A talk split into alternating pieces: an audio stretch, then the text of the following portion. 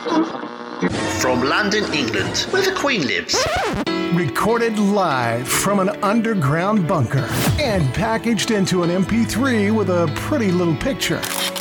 Helping to kickstart your day with the motivation and inspiration you need 365 days a year. This is the Learn, Develop, Live podcast. And this is your host, Chris Jags. Welcome to the Learn, Develop, Live podcast. My name is Chris Jags from the LearnDevelopLive.com. I'd like to thank you for downloading the episode or streaming it or just being here with me. Did you know that I only record this for you? No, really, I did. The big question for you this week is how do you motivate yourself? Just how do you keep going, keep working, keep chasing the dream when you're just not feeling it? No matter how motivated you are, or inspired, or pumped up, yeah! You will at some point just not feel it. And this is perfectly natural, it is a normal feeling. But how do you go about keeping yourselves motivated or just picking ourselves up after a little bit of a dip? Before we dive right in, let's get those short messages out of the way first. If you're enjoying this podcast, why not leave a five star review on Apple Podcasts, iTunes, or whatever else allows you? Add in your favourite motivational quote, and it will be read out on a future episode. A B C D E F G. The Learn, Develop, Live podcast. Motivating you like letters motivate Sesame Street. Welcome back. Glad to see you here. Now, let's get right into this. Motivating yourself is one of the main things that sets the high achievers apart, and it's hard. You make goals, but then you procrastinate. You write a to do list, but then you don't follow through. And this happens again and again and again. Seriously, what is the problem? Why are we so good at thinking what to do, but terrible at actually doing these things and following through? Motivating yourself is hard. Trying to sustain your drive through a task, a project, or even that career can sometimes feel like pulling yourself out of a swamp or by your own hair. Now, some people don't have any hair, but um, I would imagine it's quite hard to do.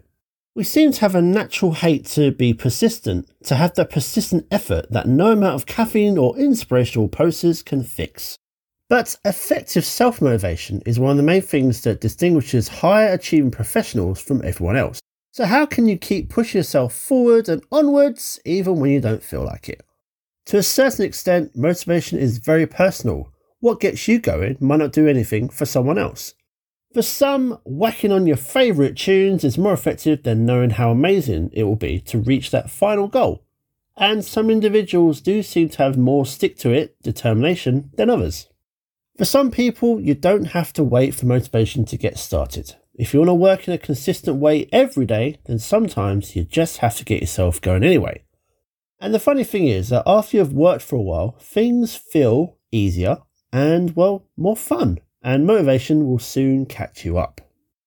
Many people have done research over the years, and much of that research has shown the same results, but there are several strategies that seem to work for most people. Whether they're trying to lose weight, save for retirement, implement a long, difficult initiative at work, if you've ever failed to reach an attainable goal because of procrastination or a lack of commitment, and who of us hasn't, maybe some of these suggestions could propel you forward. Number one, get positive. When do we procrastinate the most? When we're in a bad mood? I mean, it's not rocket science, is it? If procrastination is a mood management technique, like eating or taking drugs, then it's a bit of a short sighted one. But we're most prone to it when we think it may actually help. Well, far and away, the most procrastination occurred among the bad moods where people believed their mood could be changed and who had access to fun distractions. Ooh, something shiny. What does the military teach recruits in order to mentally toughen them up? No, it's not hand to hand combat, it's actually optimism. So, how do you get optimistic if you're not feeling it? Monitor the progress you're making and celebrate it. Too many people worry about what they haven't done but forget to look back at where they've come from so far. Number two, design goals and not chores.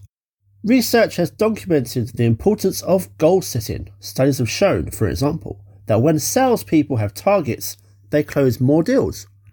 And also that when individuals make daily exercise commitments, they're more likely to increase their fitness levels. Abstract ambitions such as doing your best are usually less effective, especially against something more concrete, such as bringing in 10 new customers a month or maybe walking 10,000 steps a day. As a general rule, then, any objective you set for yourself or agree to should be specific. Goals should also, wherever possible, trigger motivation, a want to chase that goal. The trick is to focus on the elements of the work that you may find enjoyable. Now, we've talked about New Year's resolutions before, and we always find that people who make resolutions at the start of January, that these were much more pleasant to pursue, say, taking on a yoga class or having a phone free Saturday. These people were more likely to still be following through on them in March, especially compared to the people who chose more important but less enjoyable tasks like quitting smoking. Number three, find effective rewards. Rewards feel good, penalties feel bad, and that's why both can work well for motivating you. Research shows that rewards are responsible for three quarters of why you do things. If where you work has a bonus scheme, you're more likely to work harder to hit those targets to get that bonus. The only problem with that is just how much the taxman will take at the end of it. You might promise yourself a nice little holiday for finishing a project or buy yourself a gift for losing weight. The trick though is to not rush what you're doing and leave yourself open to mistakes. An accountant who treats themselves to finishing an auditing project really quickly might leave themselves open to mistakes, while a salesperson focused on maximizing sales rather than repeat business should probably expect some unhappy customers. Another common trap is to choose incentives that undermine the goal you've reached. If a dieter's prize for losing weight is to eat pizza and cake, then you are likely to undo some of that hard work and re establish the bad habits that you may have lost. If the reward for extending at work one week is to allow yourself to slack off the next week, then you could diminish the positive impression that you made. It's all about balance. Achieving that goal can sometimes license people to give in to temptation, which then goes and sets them back. Number four, look to sustain the progress. When people are working towards a goal, they typically have a burst of motivation early on and then slump in the middle. And this is where they're most likely to stall out. The hype and excitement of starting something brand new, this big, big idea begins, and then once you've got into it, Maybe you just start to hit a few walls, face some difficulty, and get disheartened before finally, for so many people, you quit, you give up, you think you failed because it's too difficult. Fortunately, research has uncovered several ways to fight this pattern. These are known as short middles. If you break your goal up into smaller sub goals, say weekly instead of quarterly sales targets, then that is less time to go through that slump. And number five, feed off the influence of others. Humans are social creatures. We constantly look around to see what other people are doing, and their actions influence our own.